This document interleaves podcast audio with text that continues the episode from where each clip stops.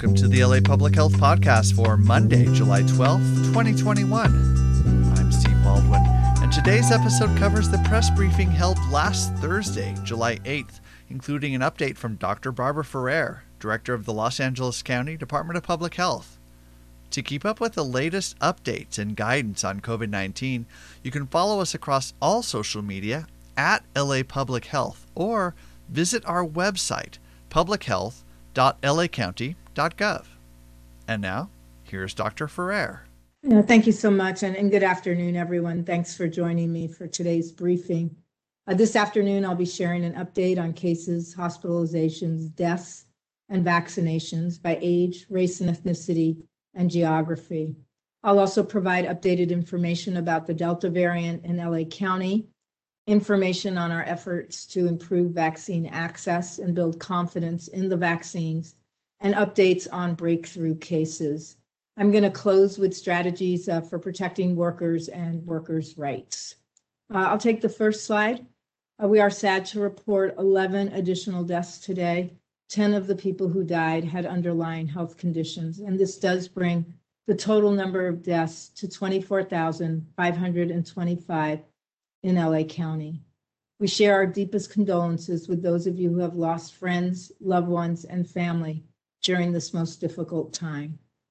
We're also reporting 839 new cases today. This is a 165% increase over last week, and it brings the total number of cases in LA County to 1,254,354.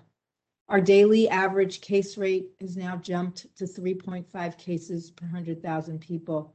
And this also is an increase from last week's case rate of 1.74 cases per 100,000 people.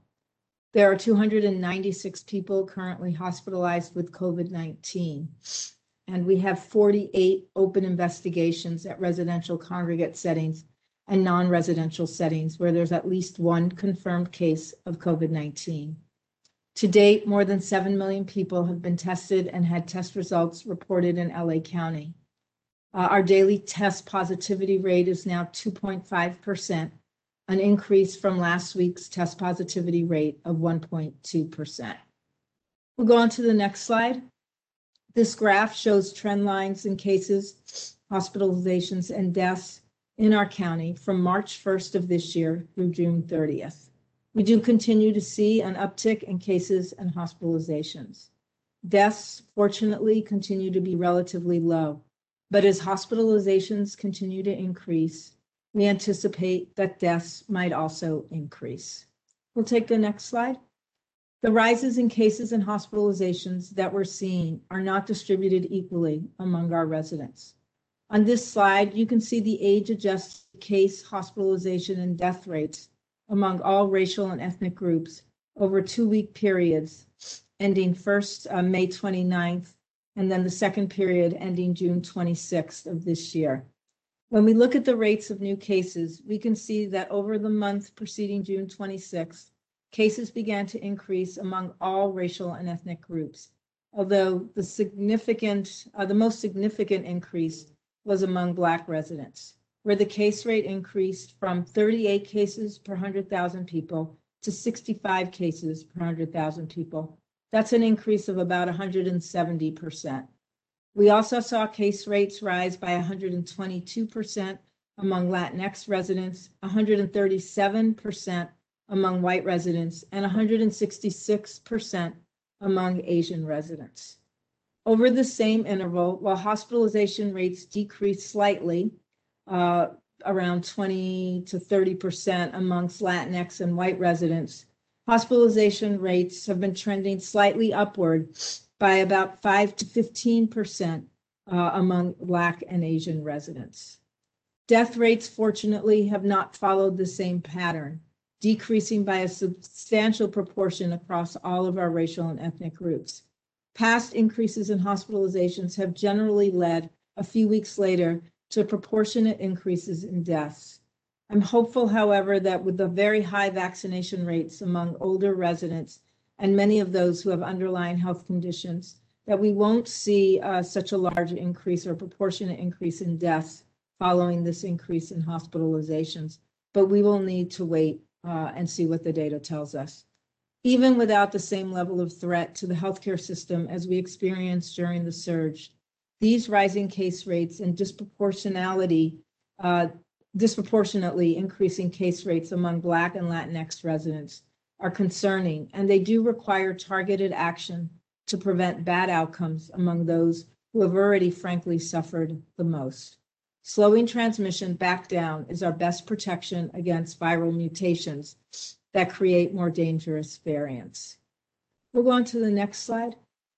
Knowing that there's additional risk among those not yet vaccinated, and that includes the 1.3 million children under 12 and the many teens not yet vaccinated, we're closely monitoring transmission rates among children and youth.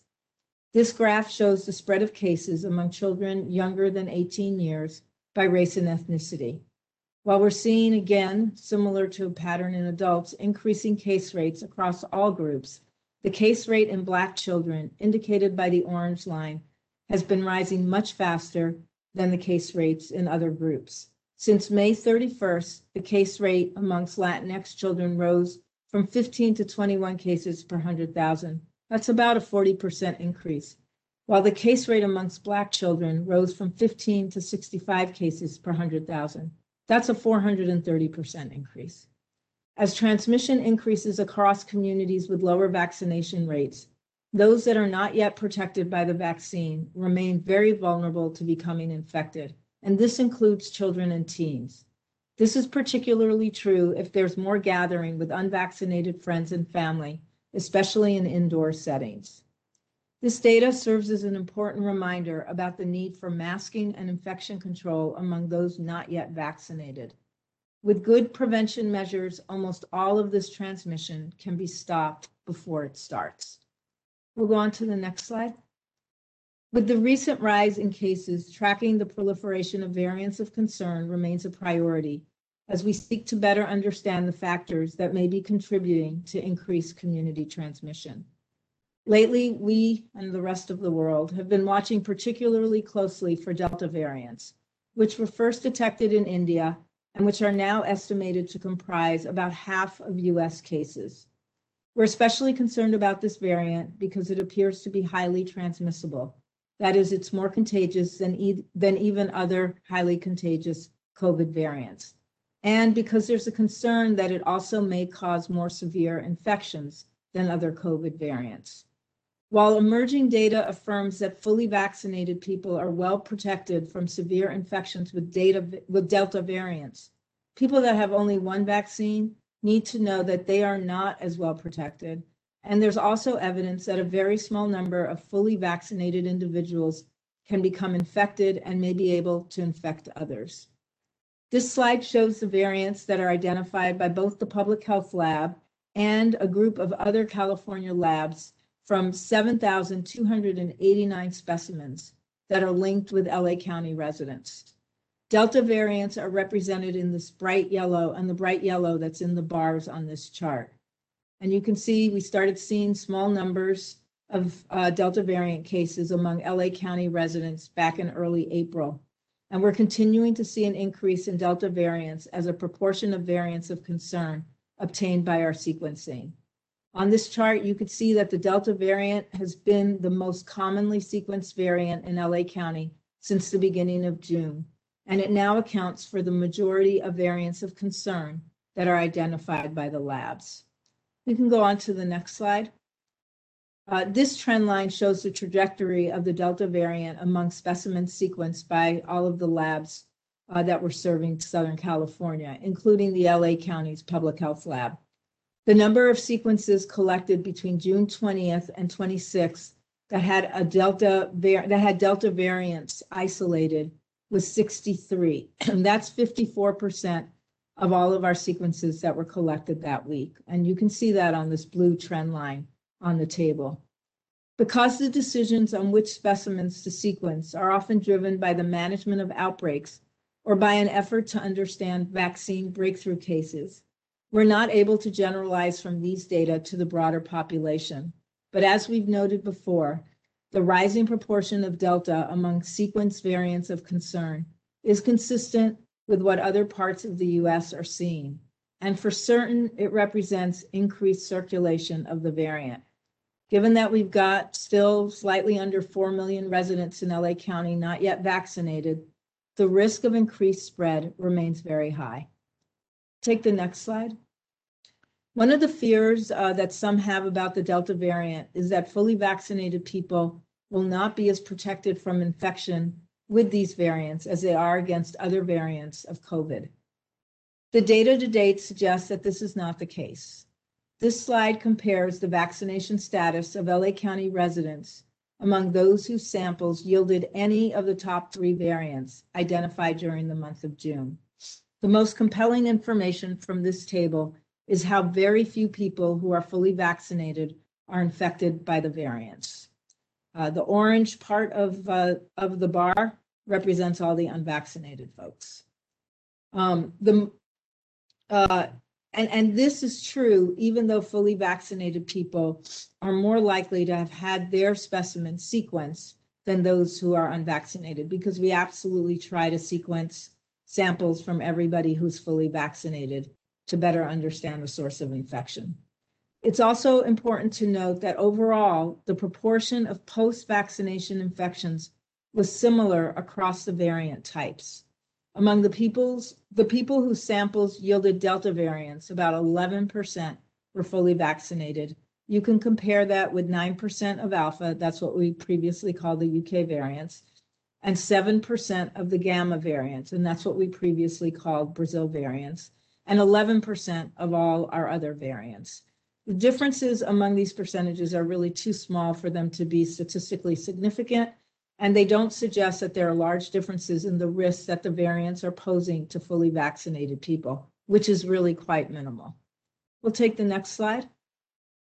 The data that we uh, show week after week uh, continues to make it increasingly clear that vaccines remain the most important tool we have to keep COVID transmission and the incubation of variants low. Although vaccination administration has slowed, we are still making some progress, as you can see on this slide. As of July 4th, we've administered nearly 10.6 million doses of vaccine across the county, including almost 5.9 million first doses and nearly 4.7 million second doses. This means that about uh, 5.7 million LA County residents have received one dose and about 5 million are fully vaccinated. Among LA County residents 16 and over, 69%, really almost 70%, have received one dose of the vaccine, and 60% are fully vaccinated. Among our seniors 65 and older, 88% have received one dose of the vaccine, and 77% are fully vaccinated. We can go on to the next slide. While millions have done their part by getting vaccinated, we continue to see fewer folks than we'd like to see getting their first doses of vaccine week to week. As you can see from the vaccination trends represented on this slide, between June 28th and July 4th, we administered close to 60,000 doses across the entire county network. And while the number is likely to increase because of the lag in reporting, it is highly unlikely to reach the 100,000 doses we're hoping to administer each week. As cases increase, the urgency to get more people vaccinated is rising. We'll take the next slide. Although it's disappointing that overall vaccination numbers are lower than we need them to be, there are continued increases in vaccinations among younger age groups. As of July 4th, 39% of our 12 to 15 year olds have received at least one vaccine, as have 54% of uh, youth 16 to 17. Meanwhile, vaccinations in the 18 to 29 year olds rose to 57%, and the percent of 30 to 49 year olds vaccinated rose to reach 65%. Next slide. At the same time that we're seeing these rises in cases and hospitalizations disproportionately affecting children and adults of different races and ethnicities, we're also seeing gaps between these groups when it comes to vaccination. For individuals 16 and over, 45% of Black residents and 54% of Latinx residents have received at least one dose of the vaccine. And we're not really seeing, as you can tell on this table, uh, very significant relative increases in these groups. And that makes it difficult to make progress closing the gaps. 62% of American Indian, 65% of white, and 76% of Asian residents are vaccinated. We'll go to the next slide. When we look at age groups by race and ethnicity, as we have on this slide, we continue to see the same troubling gaps among teens and younger adults that we've been noting over the past few weeks. Among both the 12 to 15 and the 16 to 17 age groups, between one quarter and two thirds as many Black and Latinx teens are getting vaccinated as their American Indian, Alaska Native, white, and Asian counterparts. The data also continues to show a significant gap among young adults 18 to 29 year olds, where 28% of Black adults in this category and 43% of Latinx adults have been vaccinated, compared to 76% of Asian residents and 58% of white residents.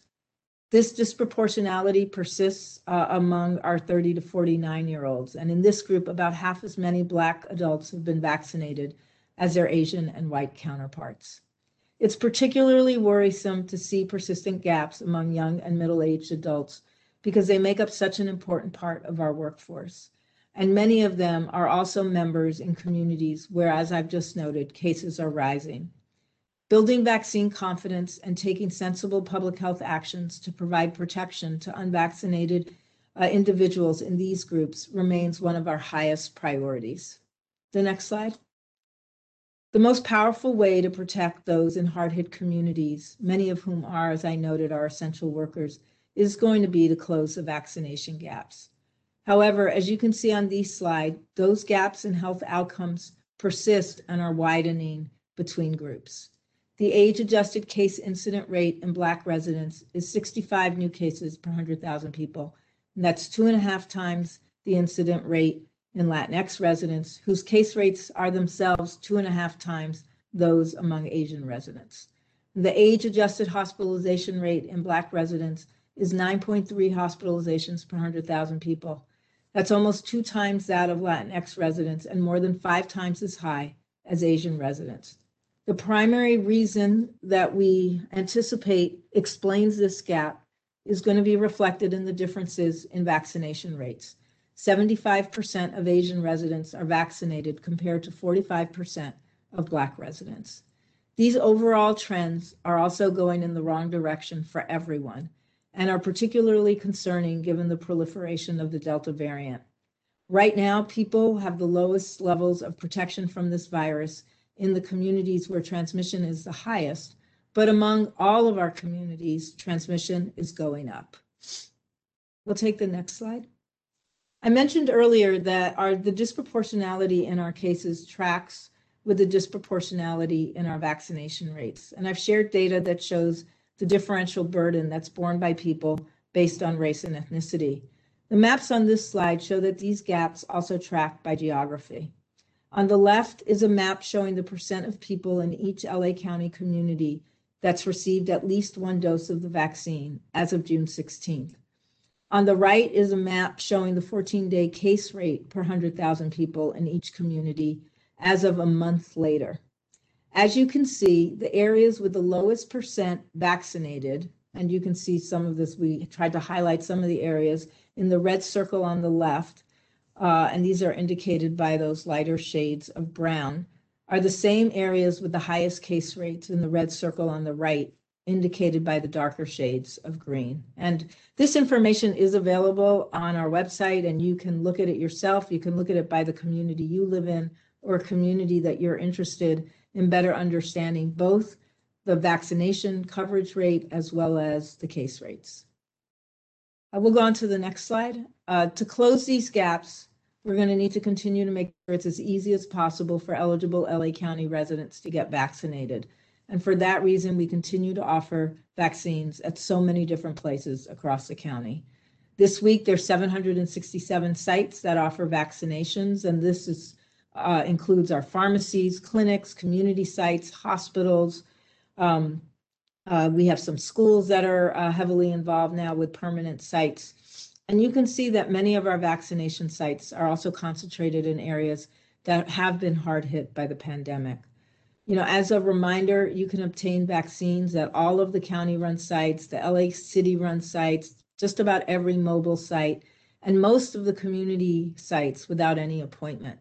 Uh, many sites are open on the weekends and they do have evening hours. So please check vaccinatelacounty.com to find a site near you. Uh, we can go on to the next slide. And as always, you know, one of the primary strategies is being able to bring vaccines to where people already are at. And that makes use of the mobile vaccine uh, teams.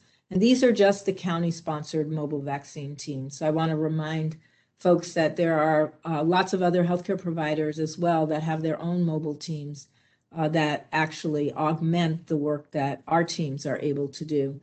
Uh, we on the blue markers here represent the 173 sites where mobile teams are offering vaccinations this week. The number's a little bit lower than it's been in recent weeks, but that was due to the federal Independence Day holiday uh, that occurred earlier this week. The mobile vaccine teams continue to work with employers, businesses, and community organizations to bring vaccines to places where residents are gathering or workers are gathering. Um, there's a form on the website uh, for anyone to request a mobile team. And we do encourage employers and event organizers to let us know as soon as possible if they're willing and able to host a team. Um, we can go on to the next slide.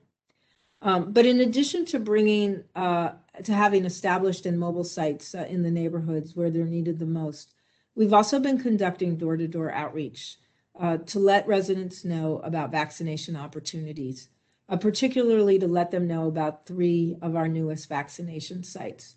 Between late June and early July, staff from our vaccine sites and groups of community health workers from partnering community based organizations visited dozens of businesses and hundreds of residents at their homes near our three new vaccination sites. One's in Commerce, one's in, Nor- in Norwalk, and one is at Ted Watkins Park.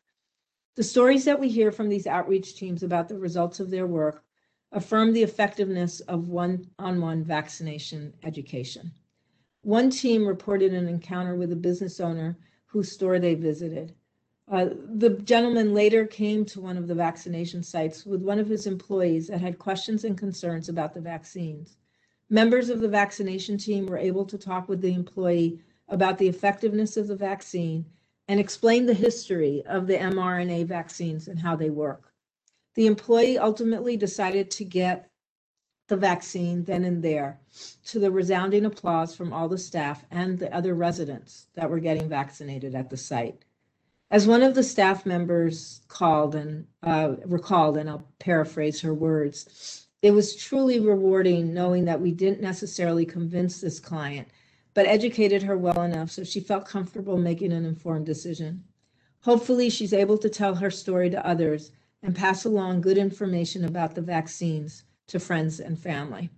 We'll go on to the next slide. And, and this is, I think, one of the most important ways to be able to build trust in the vaccines is, is have lots of people willing to share their stories and to uh, be able to have access to really good information about uh, vaccinations.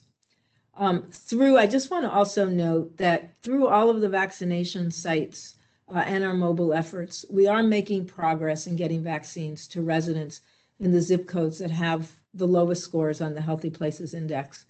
Um, and and in you know many of you are familiar. We haven't uh, really shown this slide for a while, but I think it's important to note that we remain committed to improving vaccination rates in uh, communities that uh, really have the least uh, amount of health affirming resources. Um, and we're administering a larger percent of doses to people living in communities with fewer resources um, compared with California overall. Um, the light blue bars represent LA County's percent of administered doses for the week of June 28th through Ju- July 4th. The dark blue bars represent LA County's cumulative percent of administered doses. And these orange bars represent California's percent of administered doses.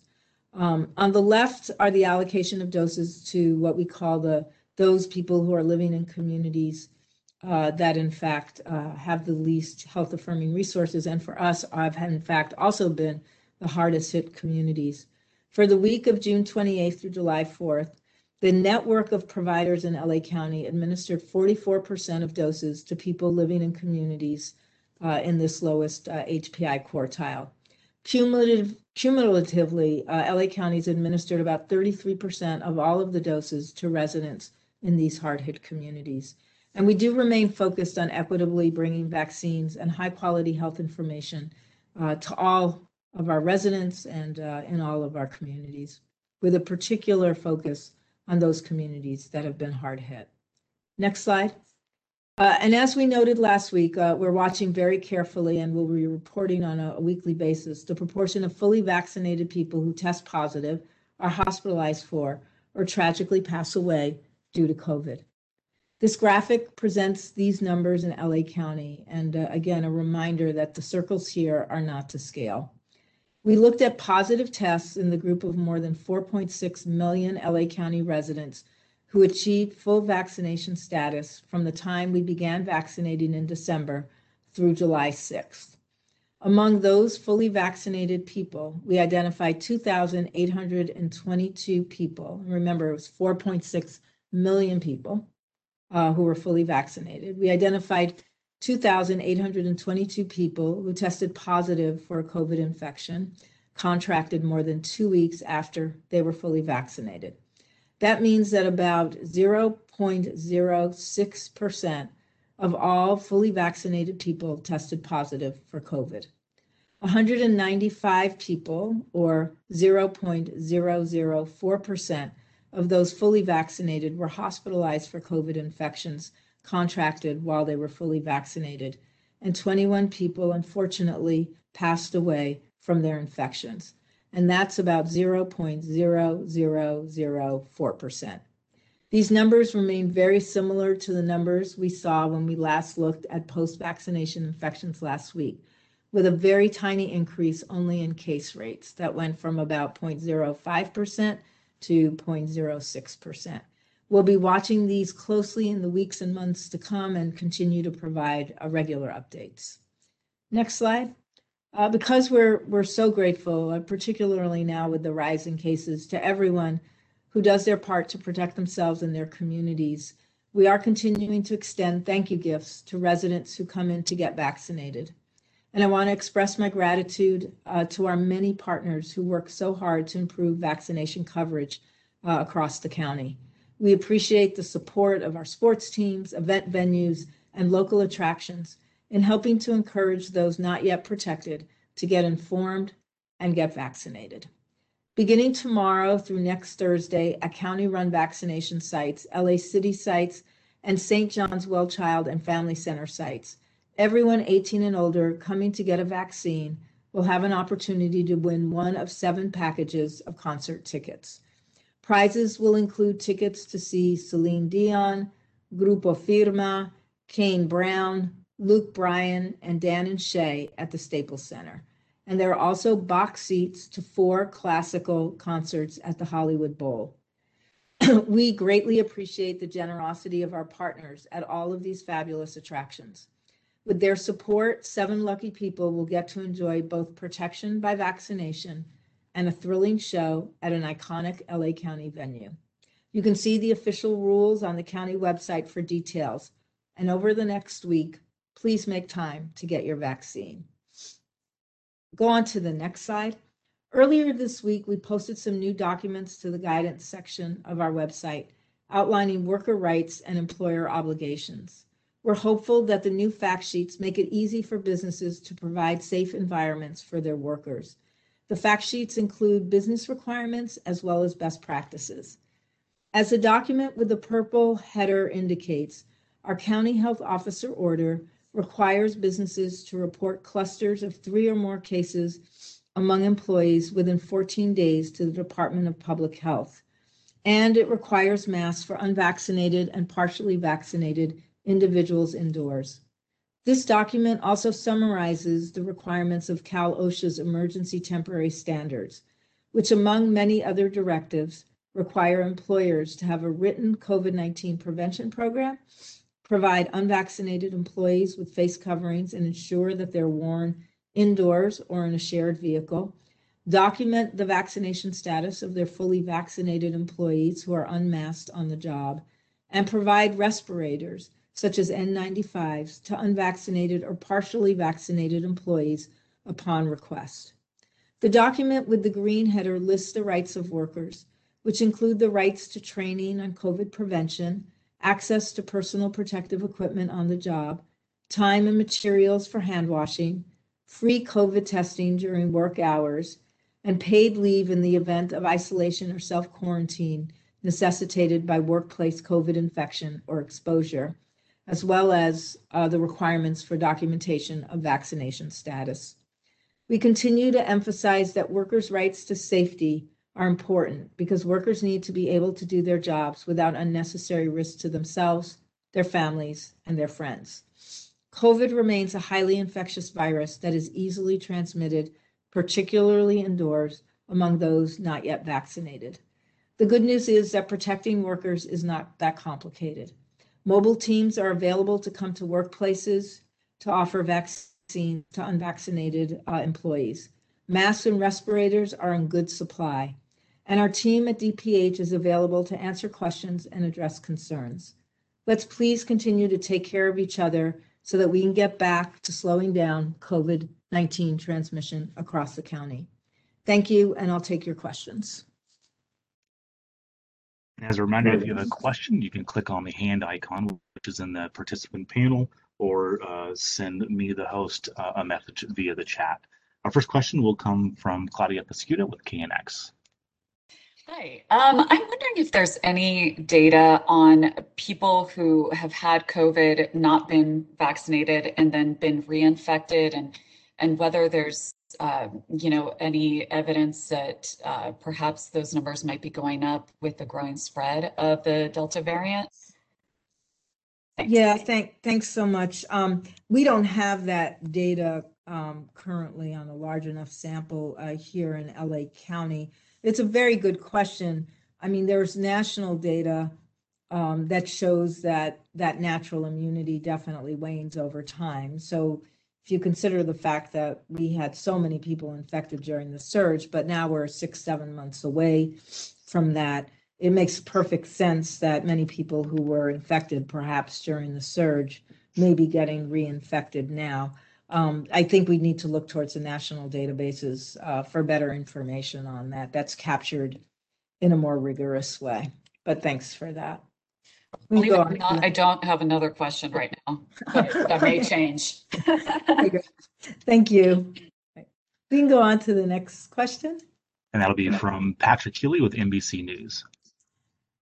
Hi, uh, Dr. Ferrer. Please talk about this startling increase in the daily case rate.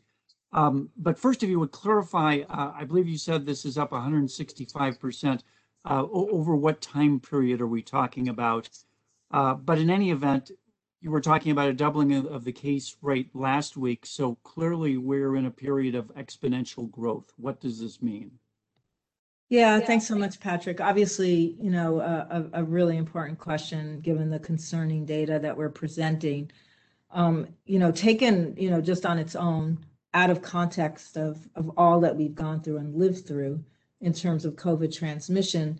Uh, when you see this, you know, first what was a doubling of cases in one week, and now obviously a tripling of cases uh, this week, uh, just with this one day, um, it, it is um, important for us to recognize that between the case numbers increasing uh, significantly and the test positivity increasing significantly over a very short period of time, we have increased transmission. And it's likely that this reflects um, a few different things. You know, first, uh, increased circulation of the Delta variant for sure. Um, all of the evidence indicates that this variant is by far the most infectious uh, variant of concern that we've seen yet.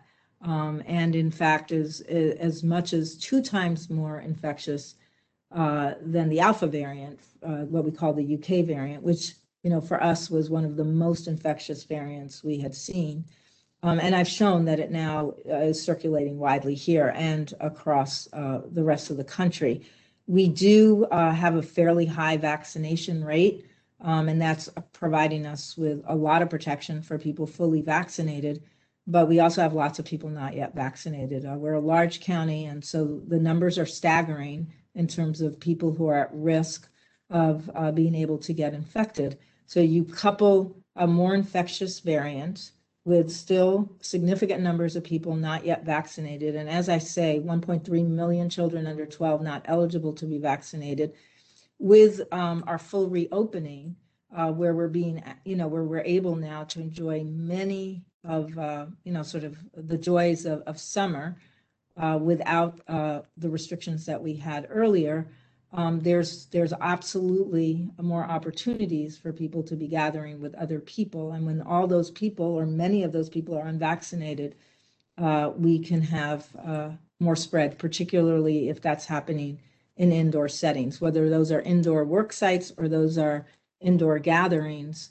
Uh, a significant number of unvaccinated people indoors with a highly contagious Delta variant circulating uh, makes it uh, fairly easy uh, for this vaccine to be transmitted and transmitted at higher rates uh, than we would like to see. You know, obviously, um, we think there are protections uh, that are available right now that would help us get back to slowing the spread. And, and that's the good news. Uh, we, we didn't have the vaccines before, and they are the most powerful tool uh, for for really dampening almost all of this transmission. In many ways, COVID 19 has become a vaccine preventable disease. Um, so, the first line of defense for everybody 12 and older is obviously um, to build your confidence in this vaccine, get good information, and, and come in as soon as possible to get vaccinated. Uh, and for those who are not yet vaccinated, uh, you need to go back to doing what we were all doing before we had vaccines. Uh, wearing masks is required indoors for everybody who's not vaccinated. Um, and we continue to stress that it's pretty easy for all of us to protect the large number of unvaccinated people by wearing our masks as well, even if we're vaccinated when we're indoors. And we can also uh, go ahead if we're unvaccinated and move as many activities with other people outdoors as possible, keep our distance, and absolutely maintain a good hand hygiene. Um, so we've got tools, um, and and the tools we have at hand will be very effective if we all uh, are able to use them. Thank you, Doctor. Thank you, Patrick. Great. Next, we'll go to Ron Lin with the LA Times. Hi, Dr. Ferrer. Thanks for taking our questions. Um, I was wondering uh, if if your wrist is doing okay. Just um, just see how you're doing. But we okay, yes, my wrist is fine. okay, we do have uh, three questions for you today. Um, uh, it, uh, just a preview, imagining what the fall might look like. The issue of vaccinated people possibly spreading the virus and, and any ideas about boosting up vaccination. So first, um, so we're seeing uh, it's a complicated story that we're seeing. You know, we're seeing historically low cases of cases and hospitalizations.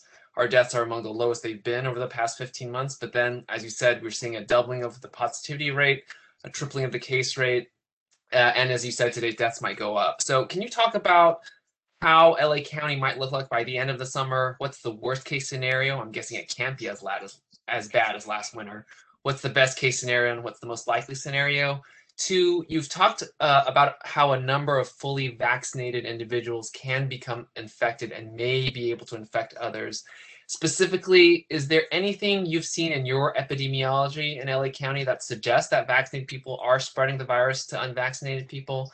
And finally, you've said that building vaccine confidence is key, but that can be a slow and deliberate process. Given the persistent gaps in vaccine uptake and the increases in cases and hospitalizations, is there anything else in the county's toolbox to get more people vaccinated quicker? Thanks. Um, yeah, thanks so much, Ron. Um, so let, let me, uh, let's just, uh, you know, uh, start with your first question, which of course is, is uh, in many ways the most difficult uh, which is, you know, what what do we what do we see happening, you know, and by the fall, what are the best case scenarios? Uh, you know, what would what would be uh, indicate a serious challenge for us here in LA County? What do we think is most likely? Um, you know, we we do continue to make slow progress on getting more people vaccinated, and I, am going to keep going back to that because our vaccinations are the most powerful tool. Um, so, in the best case scenario, you know, we we make uh, steady progress. Uh, we actually uh, continue to hit, you know, that marker of at least 100,000 new people coming in every week to get vaccinated. Um, as as uh, we get closer, I think, to the FDA giving full approval for vaccines. I think that will also help build some confidence, and hopefully that happens in the next two months. Um, and you know, we we see this steady progress being made, particularly in places where we have the biggest gaps uh, in vaccine coverage. So um, you know that that is you know the best case scenario. We really get to herd immunity, and we get there you know sometime by early fall you know, the worst case scenario is that we see a, a drop off in, in people getting vaccinated, and we continue to see a proliferation of the Delta variant, uh, which means that for unvaccinated people, the risk just keeps going up uh, as there's more community transmission. Um, and, and that would mean, you know, unfortunately, um, we would have increased illness amongst uh, many communities that have already been hit hard and at some point, this translates uh, as well to some increases in deaths.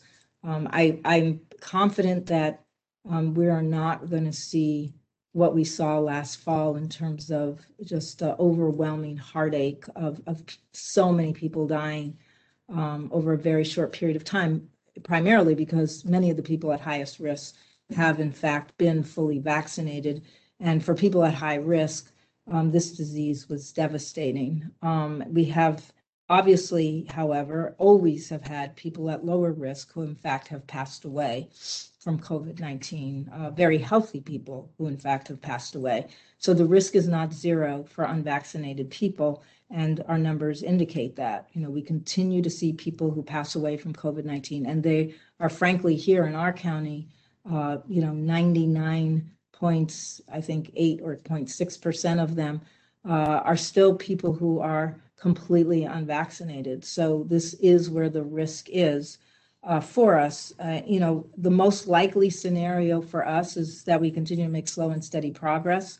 Uh, that people get back to, if you're not vaccinated, get back to being very comfortable uh, taking those public health precautions that will work when you don't have a vaccine uh, or you're not able to get vaccinated uh, which means, you know, really masking up a lot, keeping distance, uh, and using good um, hand hygiene, good hygiene in general, uh, to avoid as much transmission. We're obviously going to stay very focused on workplaces uh, so that uh, we don't have a lot of transmission happening at those workplaces.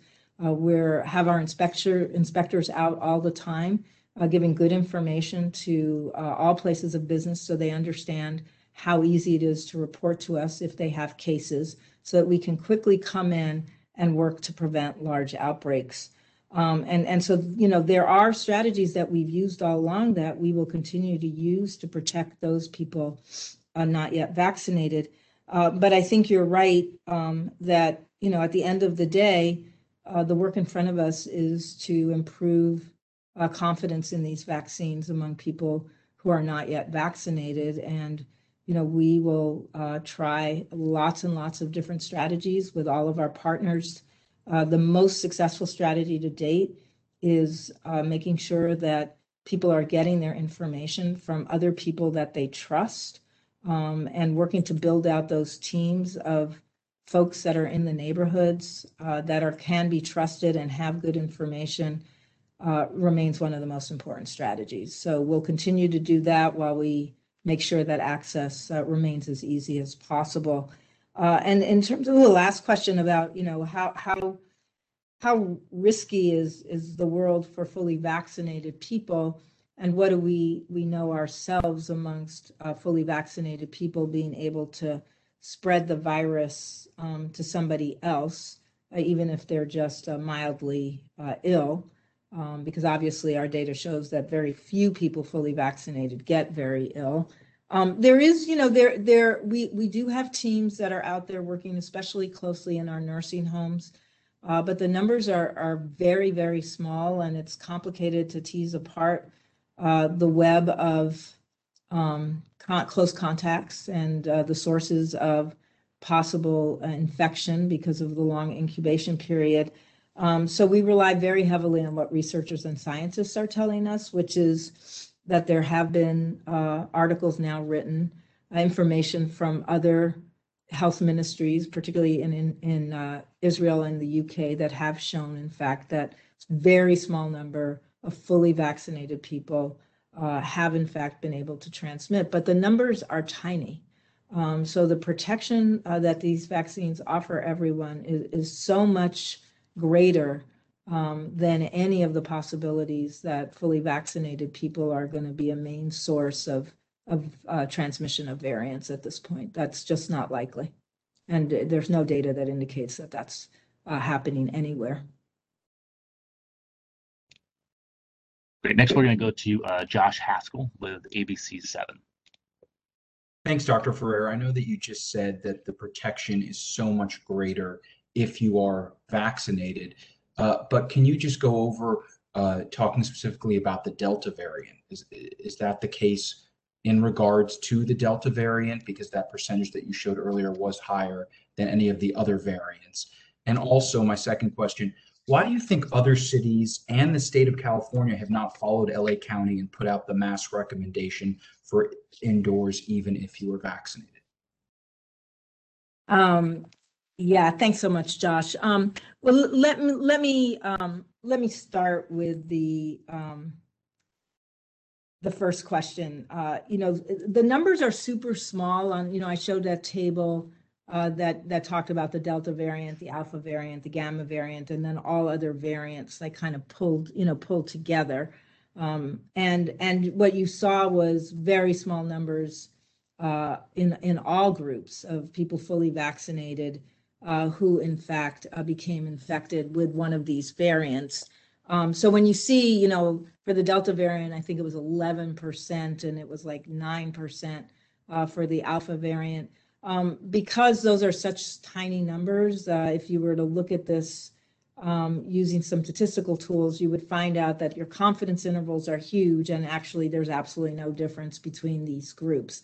As we get, you know, uh, more, you know, higher numbers um, of of both specimens that get sequenced, and also because there are higher numbers, you'll see higher numbers of the breakthrough infections we'll be able to really assess whether or not there are some real differences here. But right now, I would say your chances um, of, you know, uh, a post-vaccination infection uh, for the Delta variant are very similar to what your chances were for that happening for the Alpha variant and the Gamma variant, as well as all other variants uh, that we've been sequencing for.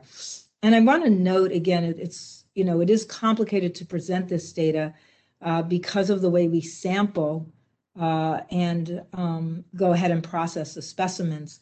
Uh, pretty much we try for every single breakthrough case, every single case uh, that we have a positive test result for people who are fully vaccinated. Uh, we try our best uh, to be able to get those samples sequenced. because again, it's really important to understand as you're asking this question about is there more likelihood of people who are fully vaccinated to become infected with the Delta variant than either some other variant or just what used to be the dominant circulating virus here in LA County? Um, so to answer that question, you know, we try to make sure we're actually sequencing just about everybody who's a breakthrough case. But then because these are convenience samples, you're also in some ways you're really skewing these results because you're oversampling those people who are actually breakthrough cases compared to people who are unvaccinated uh, or or um, don't have full vaccination coverage. Um, so I, I, would say again that you know these numbers are very very small and they really indicate that these vaccines provide powerful protection uh, against the variants. And as we noted uh, last week, we, we don't do this analysis every week because we have to contact all the people who are infected.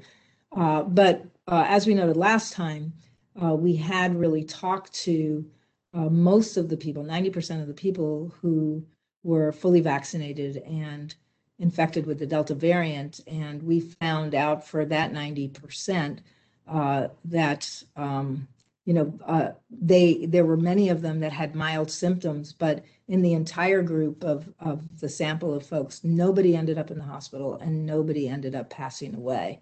Uh, again, numbers are very very small, uh, but they do really speak volumes about, for now, how protective uh, these vaccines are uh, among the viruses uh, that may be circulating, the variants, as well as our, what used to be our dominant uh, virus strain, uh, what's circulating here in LA County. So I'd just encourage everyone to focus on the fact that if you're fully vaccinated, your chances of getting infected are really, really small, even uh, with the Delta variant floating around.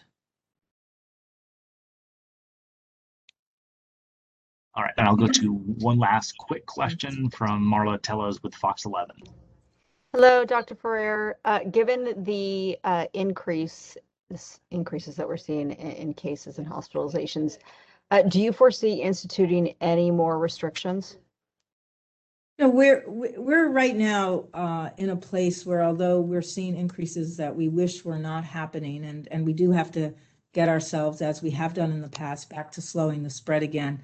Uh, we feel like with the tools at hand uh, right now and the rate of transmission and the case rates overall, uh, we can continue to just work at improving vaccination rates and uh, getting people to mask up when they're indoors.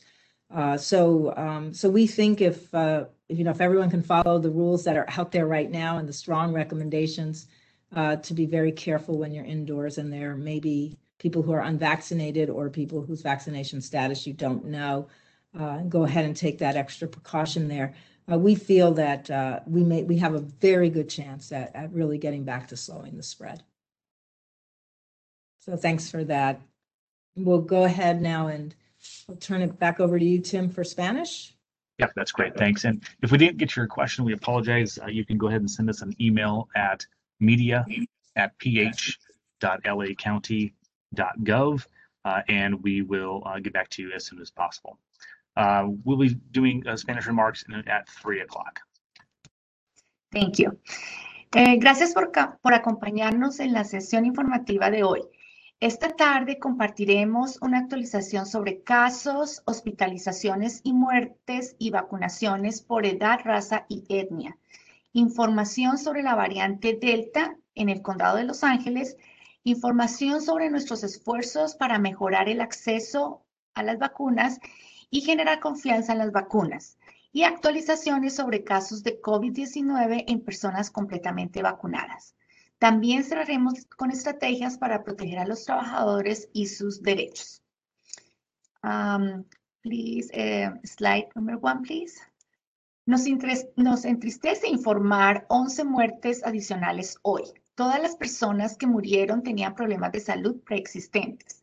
Esto eleva el número total de muertes a 24.525 en el condado de Los Ángeles. Para aquellos de ustedes que han perdido amigos, familiares o un ser querido o un compañero de trabajo por este virus, eh, les damos nuestro más sentido pésame. Hoy estamos reportando 839 casos nuevos, un aumento del 165% con respecto a la semana pasada, lo que eleva el número total de casos en el condado de Los Ángeles a 1.254.354. Nuestra tasa promedio de casos es de 3,5 casos nuevos por cada 100.000 personas y esto representa un cambio de 1,74 casos por 100.000. Actualmente hay 296 personas hospitalizadas por COVID. Actualmente hay 48 investigaciones abiertas en entornos residenciales colectivos y entornos no residenciales con al menos un caso confirmado de COVID-19. A la fecha, se han realizado pruebas a más de 7 millones de personas y se han informado los resultados de las pruebas en el condado de Los Ángeles. Nuestra tasa diaria de casos positivos con base en la prueba es de 2,5%, un aumento con respecto a la tasa de 1,2% de la semana pasada. Next slide, please. Este gráfico muestra las líneas de tendencia en casos, hospitalizaciones y muertes en nuestro condado desde el 1 de marzo hasta el 30 de junio de este año. Seguimos viendo un repunte de casos y hospitalizaciones. Las muertes continúan siendo bajas con solo unas pocas muertes por día. A medida que las hospitalizaciones continúan aumentando, en unas pocas semanas a partir de ahora las muertes podrán aumentar. Next slide, please. Los aumentos de casos y hospitalizaciones que estamos viendo no se distribuyen equitativamente entre nuestros residentes. En esta diapositiva puede ver las tasas de casos, hospitalización y mortalidad ajustadas por edad entre todos los grupos raciales y étnicos durante periodos de dos semanas que terminan el 29 de mayo y el 26 de junio de este año. Cuando miramos las tasas de casos nuevos, podemos ver que durante el mes anterior al 26 de junio, los casos comenzaron a aumentar entre los grupos raciales y étnicos, aunque el mayor número fue entre los residentes afroamericanos, cuya tasa de casos aumentó de 38 casos por 100.000 personas a 65 casos por 100.000 personas, un aumento del 170%. También vimos que las tasas de, de casos aumentaron de un 122% en los residentes latinos, un 137% en los residentes blancos y un 166% en los residentes asiáticos. Durante el mismo lapso, mientras que las tasas de hospitalización disminuyeron durante entre un 20 y un 30% entre los residentes latinos y blancos, estas tasas han tenido una tendencia a subir levemente del 5 al 15% en los residentes afroamericanos y asiáticos. Las tasas de mortalidad no han seguido el mismo patrón, pues han disminuido sustancialmente en todos los grupos raciales y étnicos. En el pasado, el aumento en las hospitalizaciones ha dado lugar en general, unas semanas después, a un aumento proporcional de las muertes. Sin embargo, tenemos la esperanza de que las tasas muy altas de vacunación entre los residentes mayores y muchos de aquellos con problemas de salud subyacentes resulten en un aumento menor de muertes luego de este aumento en las hospitalizaciones. Incluso sin el mismo nivel de amenaza para el sistema de atención médica que experimentamos durante el pico de la pandemia, el aumento en las tasas de casos y el desproporcionado aumento de casos entre los residentes afroamericanos y latinos son preocupantes y requieren una acción específica para prevenir malos resultados entre los que ya han sufrido mucho. Reducir la transmisión es también nuestra mejor protección contra las mutaciones del virus que crean variantes más peligrosas. Next slide, please. Sabiendo que existe un riesgo adicional entre los que aún no están vacunados, incluidos los 1,3 millones de niños menores de 12 años y las tasas de cobertura más bajas entre los adolescentes, estamos mirando de cerca las tasas de contagio entre los niños y los jóvenes. Este gráfico muestra la distribución de casos entre niños menores de 18 años por raza y etnia. Si vemos un aumento de las tasas de casos en todos los grupos, la tasa de casos en los niños afroamericanos indicada por la línea naranja ha aumentado mucho más rápido que en otros grupos. Desde el 31 de mayo, la tasa de casos entre los niños latinos aumentó de 15 a 21 casos por 100.000 un aumento del 40%, mientras que, mientras que la tasa de casos entre los niños afroamericanos aumentó del 15 a 65 casos por 100.000, un aumento de 430%. A medida que aumenta la transmisión en las comunidades con tasas de vacunación más bajas, aquellas que aún no están protegidas por la vacuna siguen siendo más vulnerables a la infección, incluidos niños y adolescentes. Es particularmente cierto si hay más reuniones con amigos y familiares no vacunados en interiores. Estos datos sirven para recordar lo importante que es usar la mascarilla y las acciones para el control de infecciones entre aquellos que no han sido vacunados. Con buenas medidas de prevención, casi toda esta transmisión se puede detener antes de que comience. Next slide, please. Con el reciente aumento de casos, el seguimiento de la proliferación de variantes preocupantes sigue siendo una prioridad a medida que buscamos comprender mejorar los mejor los factores que pueden estar contribuyendo al aumento de la transmisión comunitaria. Últimamente hemos estado observando en particular de cerca las variantes de Delta, que se detectaron por primera vez en India y que ahora se estima que constituyen cerca de la mitad de los casos en Estados Unidos. Estamos especialmente preocupados por esta variante porque parece ser bastante contagiosa, es decir, se propaga más que incluso otras variantes de COVID-19 bastante contagiosas y porque existe la preocupación de que pueda causar infecciones más graves que otras variantes de COVID-19. Y aunque los datos que han surgido afirman que las personas completamente vacunadas están bien protegidas de infecciones graves con variante Delta, las personas con una sola vacuna no están tan bien protegidas. Y hay más pruebas de que una cantidad muy pequeña de personas completamente vacunadas puede infectarse y pueden infectar a otros. Esta diapositiva muestra variantes identificadas tanto por el Laboratorio de Salud Pública como por un grupo de otros laboratorios de California de 7.289 muestras vinculadas con residentes del condado de Los Ángeles. Las variantes Delta están representadas en amarillo brillante en las barras de este gráfico. Comenzamos a ver un pequeño aumento de estos casos entre los residentes del condado de Los Ángeles a principios de abril y seguimos viendo un aumento en las variantes de Delta como una proporción de las variantes de preocupación obtenidas por la secuenciación. Pero puede ver en este cuadro, la variante Delta es la variante secuenciada con más frecuencia en el condado de Los Ángeles desde principios de junio y ahora representa la mayoría de las variantes preocupantes identificadas por los laboratorios. Next slide, please. Esta línea de tendencia muestra la trayectoria de la variante Delta entre las muertas muestras secuenciadas por varios laboratorios que prestan servicios en el sur de California, incluido el Laboratorio de Salud Pública del Condado de Los Ángeles.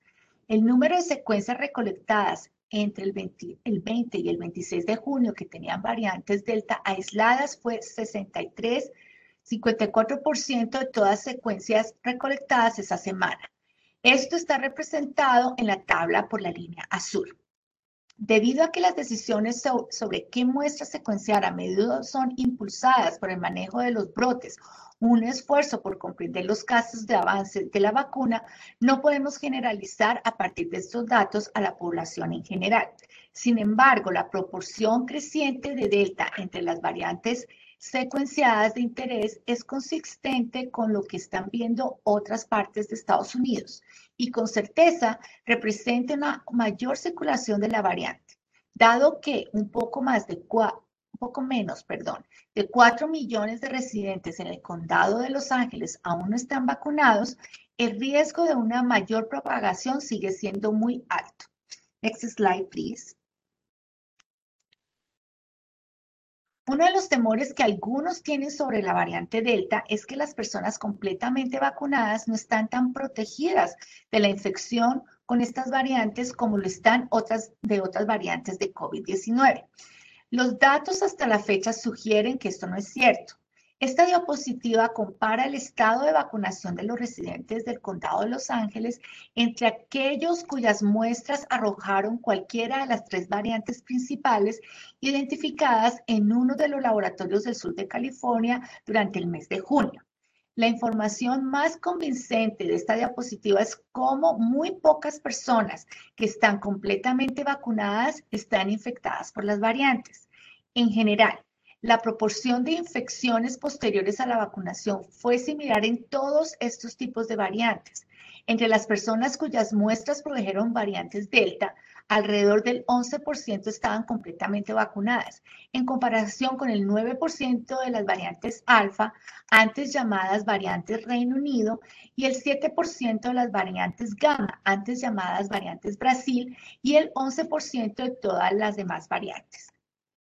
Es probable que estas leves diferencias en los porcentajes sean demasiado pequeñas para que sean estadísticamente significativas y no sugieren grandes diferencias entre el riesgo que representan estas variantes para las personas completamente vacunadas. Next slide, please. Los datos dejan cada vez más claro que las vacunas siguen siendo la herramienta más importante que tenemos para mantener baja la propagación del COVID-19 y la incubación de variantes. Aunque la administración de la vacuna ha disminuido, todavía estamos haciendo algunos avances, como puede ver en esta diapositiva. Al 4 de julio hemos administrado casi 10,6 millones de dosis de vacuna en el condado, incluidas casi 5,9 millones de primeras dosis y casi 4,7 millones de segundas dosis. Eso significa que más de 5,7 millones de residentes del condado de Los Ángeles han recibido una dosis y casi 5 millones están completamente vacunados. Entre los residentes del condado de Los Ángeles mayores de 16 años, el 69% ha recibido una dosis de la vacuna y el 60% se ha vacunado por completo. Y entre nuestros adultos mayores de 65 años o más, el 88% ha recibido una dosis de la vacuna y el 77% está completamente vacunado. Next slide, please. si bien millones han hecho su parte para vacunarse, seguimos viendo que menos personas de las que nos gustaría recibir sus primer, han recibido sus primeras dosis de vacuna semana a semana.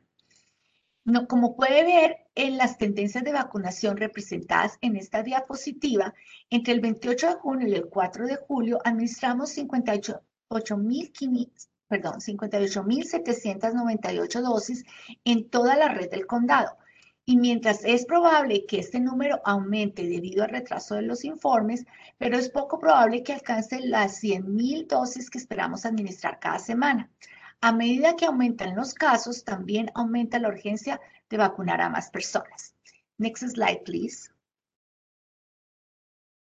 Aunque es decepcionante que nos preocupe que las cifras generales de vacunación sean más bajas de lo que necesitamos, hay aumentos continuos en la vacunación entre los grupos de edad más jóvenes. Al 4 de julio, el 39% de nuestros jóvenes de 12 a 15 años habían recibido al menos una vacuna, al igual que el 54% de nuestros jóvenes de 16 a 17 años. Mientras tanto, las vacunaciones en personas de 18 a 29 años aumentaron al 57% y el porcentaje de personas de 30 a 49 años vacunados aumentó a 65%. Next slide, please. Al mismo tiempo que estamos viendo un aumento en los casos y las hospitalizaciones que afectan de manera desproporcionada a niños y adultos de diferentes razas y etnias, también estamos viendo brechas entre estos grupos en lo que respecta a la vacunación. Para las personas de 16 años o más, el 45% de los residentes afroamericanos y el 54% de los residentes latinos han recibido al menos una dosis de la vacuna y no estamos viendo aumentos relativos en estos grupos, lo que dificulta lograr avances significativos para cerrar las brechas. El 62% de los indígenas americanos, el 65% de los blancos y el, 60, y el 76% de los asiáticos están vacunados. Next slide, please.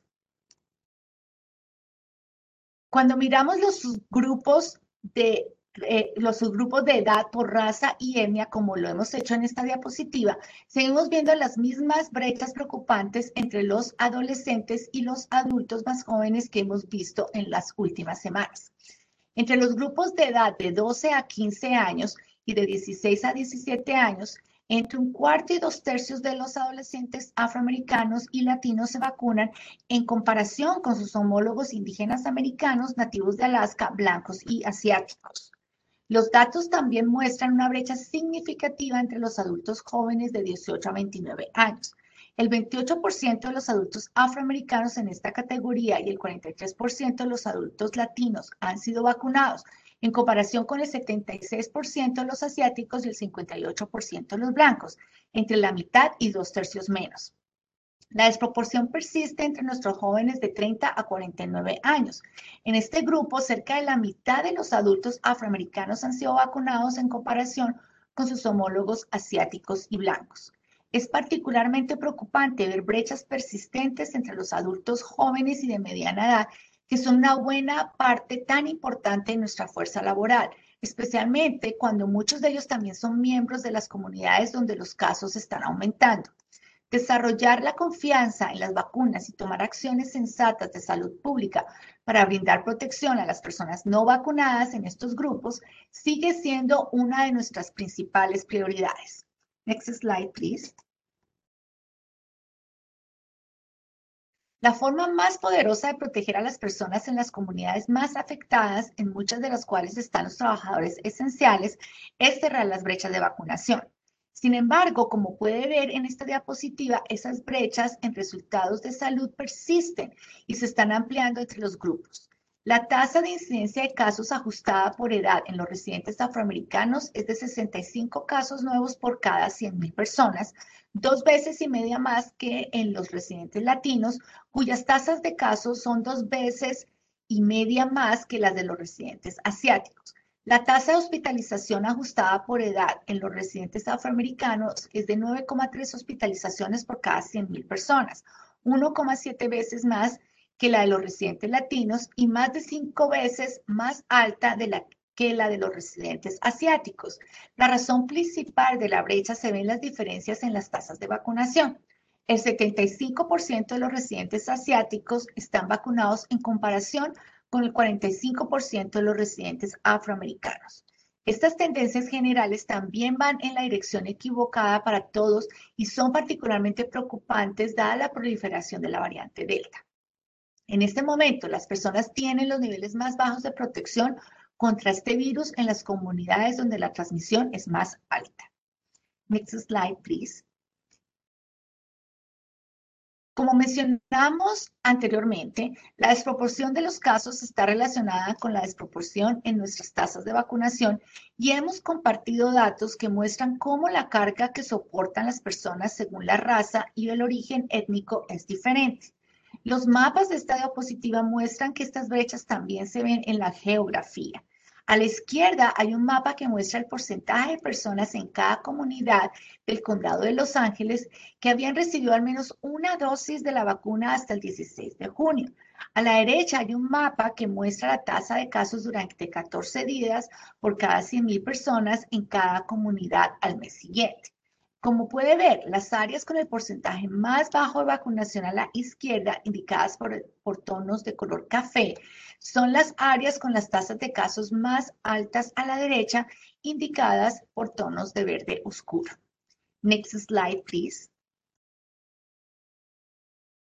Para cerrar estas brechas, debemos hacer que sea muy fácil vacunarse para los residentes que pueden recibir la vacuna en el condado de Los Ángeles y continuamos ofreciendo vacunas en muchos sitios diferentes en todo el condado. Como puede ver en este mapa, esta semana hay 767 lugares que ofrecen vacunas, incluidas farmacias, clínicas, sitios comunitarios y hospitales. Puede ver que muchos de nuestros sitios de vacunación están concentrados en las áreas que han sido duramente afectadas por la pandemia. Como recordatorio, puede obtener vacunas en los sitios administrados por el condado, todos los sitios administrados por la ciudad de Los Ángeles, casi todos los sitios móviles y muchos sitios comunitarios sin una cita previa. Muchos sitios abren los fines de semana y tienen horario nocturno. Visite vacunatelosangeles.com para encontrar un sitio cerca a usted. Next slide, please. Una de nuestras principales estrategias para mejorar el acceso a la vacuna es desplegar los equipos de vacunación móviles adicionales que llevan las vacunas a los vecindarios para acceder a las personas que pueden tener capacidad o tiempo limitados para ir a uno de los sitios de vacunación establecidos. Los marcadores azules de este mapa indican los 173 sitios donde nuestros equipos móviles ofrecerán vacunas esta semana, que se concentran en estas áreas de mayor necesidad y más afectadas. Este número es algo más bajo de lo que ha sido en las últimas semanas debido al feriado federal del Día de la Independencia a principios de esta semana. Los equipos móviles de vacunas están trabajando con empleadores y organizaciones comunitarias para proporcionar vacunas en lugares convenientes donde se reúnen los residentes. Hay un formulario en el sitio de internet para solicitar un equipo móvil. Y alentamos a los empleadores y organizadores de eventos a que nos avisen cuando quieren albergar un equipo. Tenemos sitios instalados en tiendas minoristas, parques, centros de recreación y muchos otros lugares de reunión en todo el condado para que sea lo más fácil posible para los residentes vacunarse. Next slide, please. Además de llevar nuestros sitios móviles y establecidos a los vecindarios donde más se necesitan, también hemos estado llevando a cabo actividades de divulgación puerta a puerta para informar a los residentes sobre las oportunidades de vacunación, particularmente en nuestros tres sitios de vacunación más nuevos. Entre finales de junio y principios de julio, el personal de nuestros sitios de vacunación y grupos de trabajadores de salud comunitarios de organizaciones comunitarias asociadas visitaron docenas de negocios y cientos de residentes en sus hogares cerca de los nuevos sitios de vacunación en Commerce, Norwalk y el Parque Ted Watkins. Las historias que, escuchamos de estos equipos sobre los resultados de su trabajo afirman la efectividad de la educación individualizada sobre vacunas. Un equipo informó que de un encuentro con el propietario de una tienda que visitaron. Más tarde, ese propietario llegó a uno de nuestros sitios de vacunación con un empleado que tenía preguntas sobre las vacunas. Los miembros de nuestro equipo de vacunación hablaron con el empleado sobre la efectividad de la vacuna y le explicaron la historia de las vacunas de ARNM, que son las del COVID, y cómo funcionan. El empleado finalmente decidió recibir la vacuna en ese mismo momento, con un aplauso rotundo de todo el personal y otros residentes del lugar. Como recordó uno de los miembros del personal, y diremos sus palabras, fue realmente gratificante saber que no necesariamente convencimos a un cliente, sino que lo educamos lo suficientemente bien para que sintiera, se sintiera cómodo tomando una decisión informada.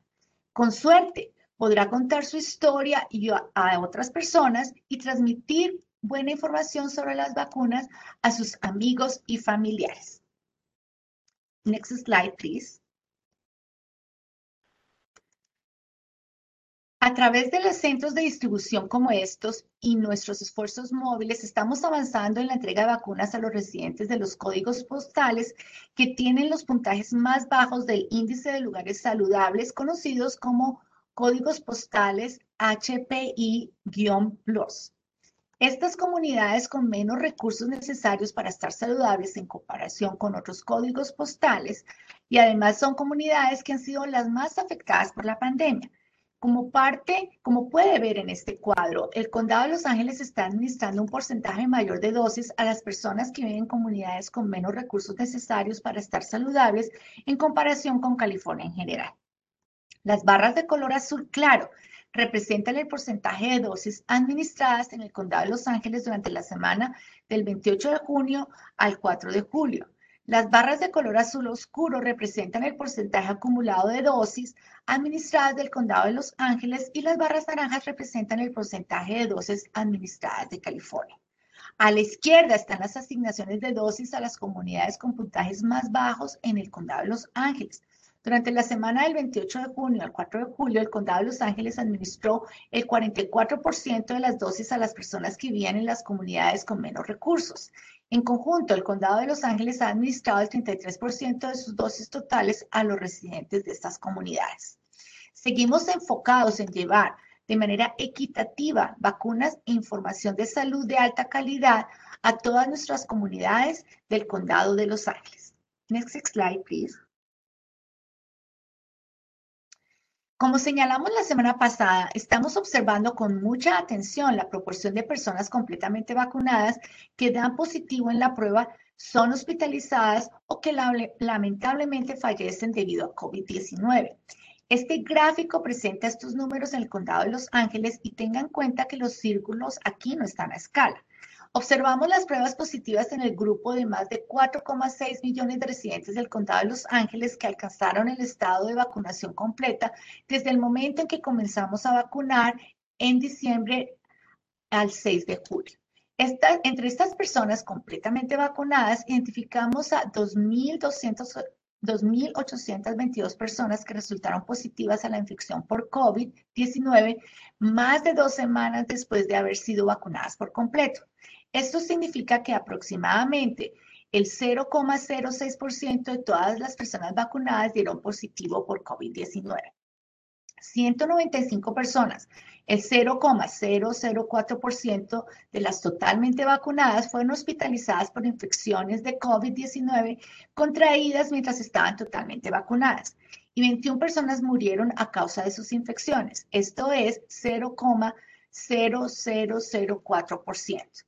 Estos números son muy similares a los números que vimos la última vez que analizamos las infecciones posteriores a la vacunación la semana pasada, con un pequeño aumento solo en las tasas de casos, de 0,048% a 0,06% para los casos.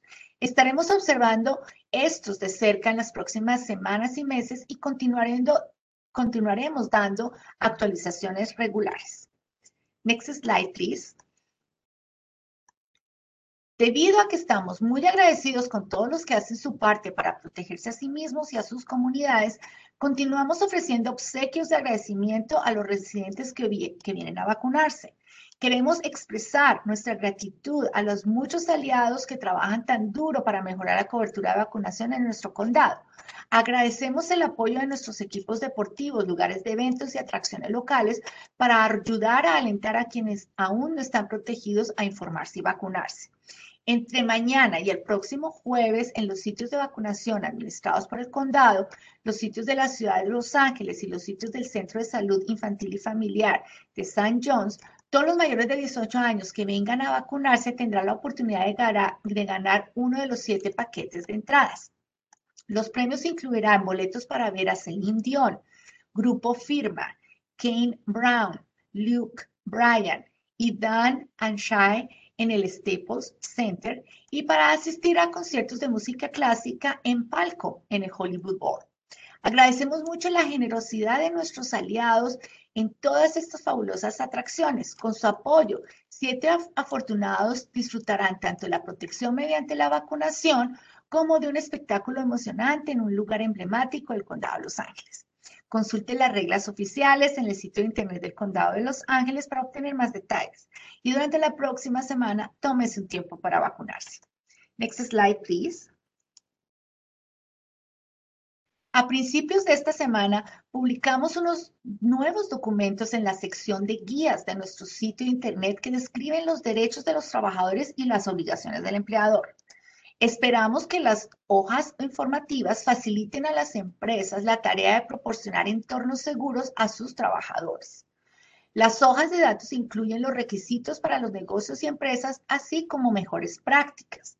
Como indica el documento con el encabezado morado, la orden de nuestro funcionario de salud del condado requiere que las empresas informen al Departamento de Salud Pública grupos de tres o más casos entre empleados dentro del lapso de 14 días que exijan el aislamiento y la autocuarentena de los casos y contactos y que exijan el uso de mascarillas en interiores a las personas no vacunadas y parcialmente vacunadas.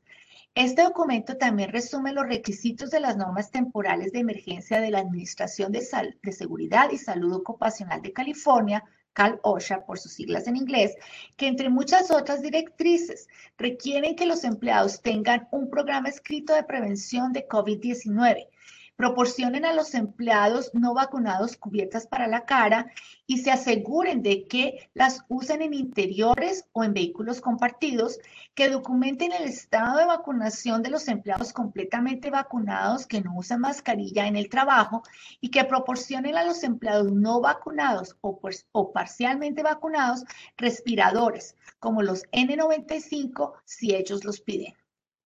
El documento es con encabezado verde enumera los derechos de los trabajadores que incluyen los derechos a la capacitación en prevención de COVID-19, acceso a equipo de protección personal en el trabajo, tiempo y materiales para lavarse las manos, prueba gratuita de COVID-19 durante las horas de trabajo, licencia remunerada en caso de que requieran aislamiento o autocuarentena debido a infección o exposición a COVID-19 en el lugar de trabajo y documentación del estado de vacunación.